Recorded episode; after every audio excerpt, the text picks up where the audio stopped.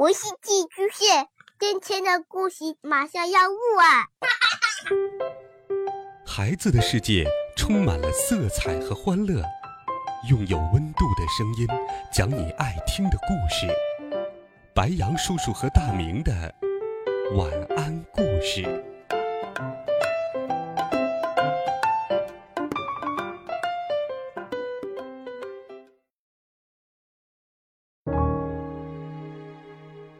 小朋友们、同学们，大家好，欢迎收听白羊叔叔讲故事。今天是端午节，端午佳节，在这里白羊叔叔祝所有小朋友、大朋友端午安康。端午节是怎么来的呢？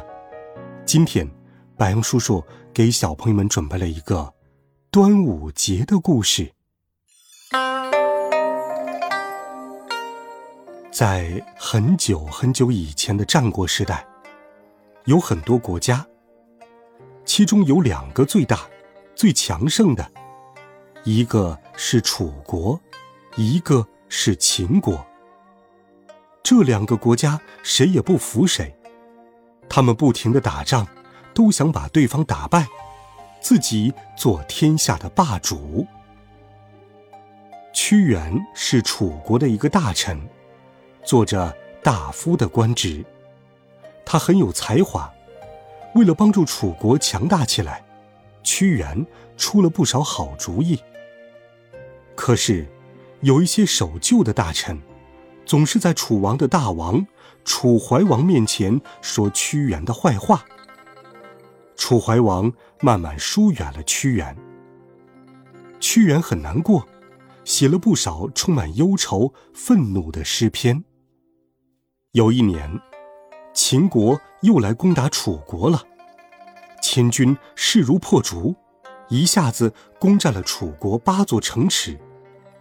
楚怀王吓得不知道怎么办才好。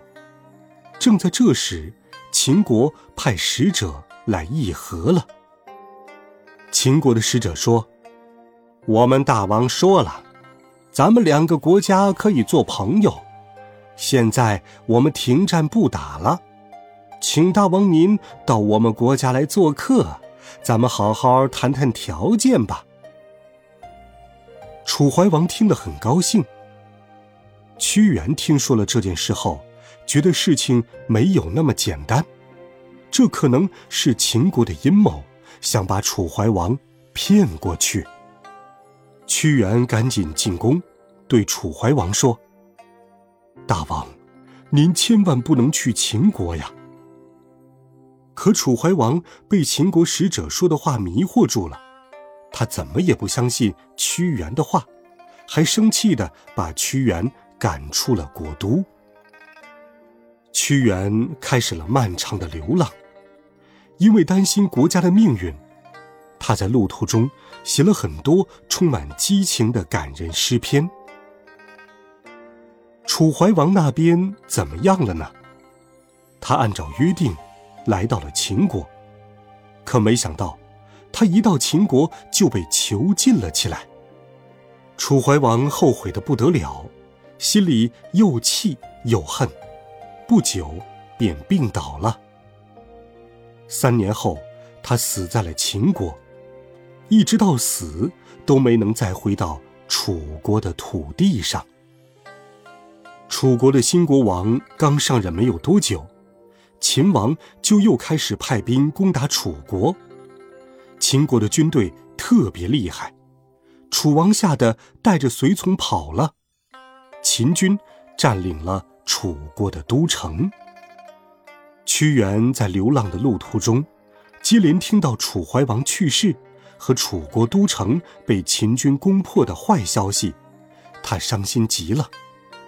最后，他仰天长叹一声，纵身跳进了滚滚的汨罗江。路漫漫其修远兮，吾将上下而求索。他的诗篇《离骚》成为了千古绝唱。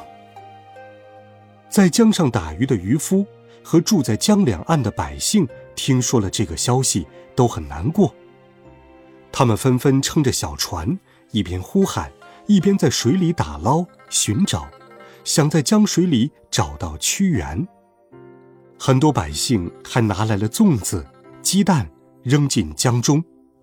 他们对江里的鱼儿说：“鱼啊，鱼啊，你们吃这个吧，千万不要伤害屈大夫的身体呀。”有些百姓还想到，江里有没有蛟龙呢？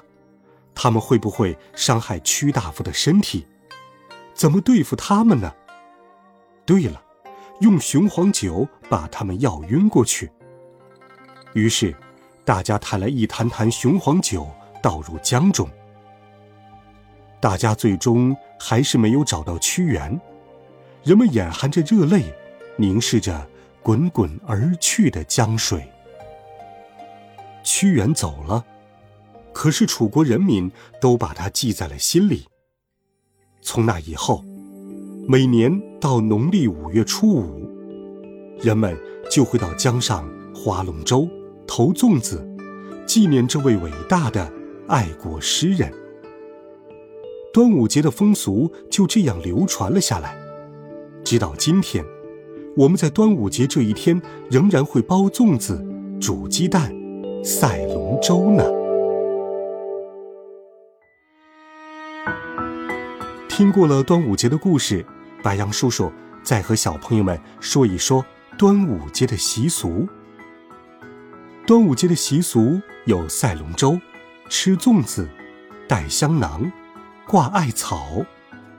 今天你是怎么过的呢？欢迎留言告诉白杨叔叔。微信搜索白杨叔叔讲故事，每天都有好听的故事与你相伴。再次祝大家端午安康，小朋友们，我们明天见，晚安，好梦。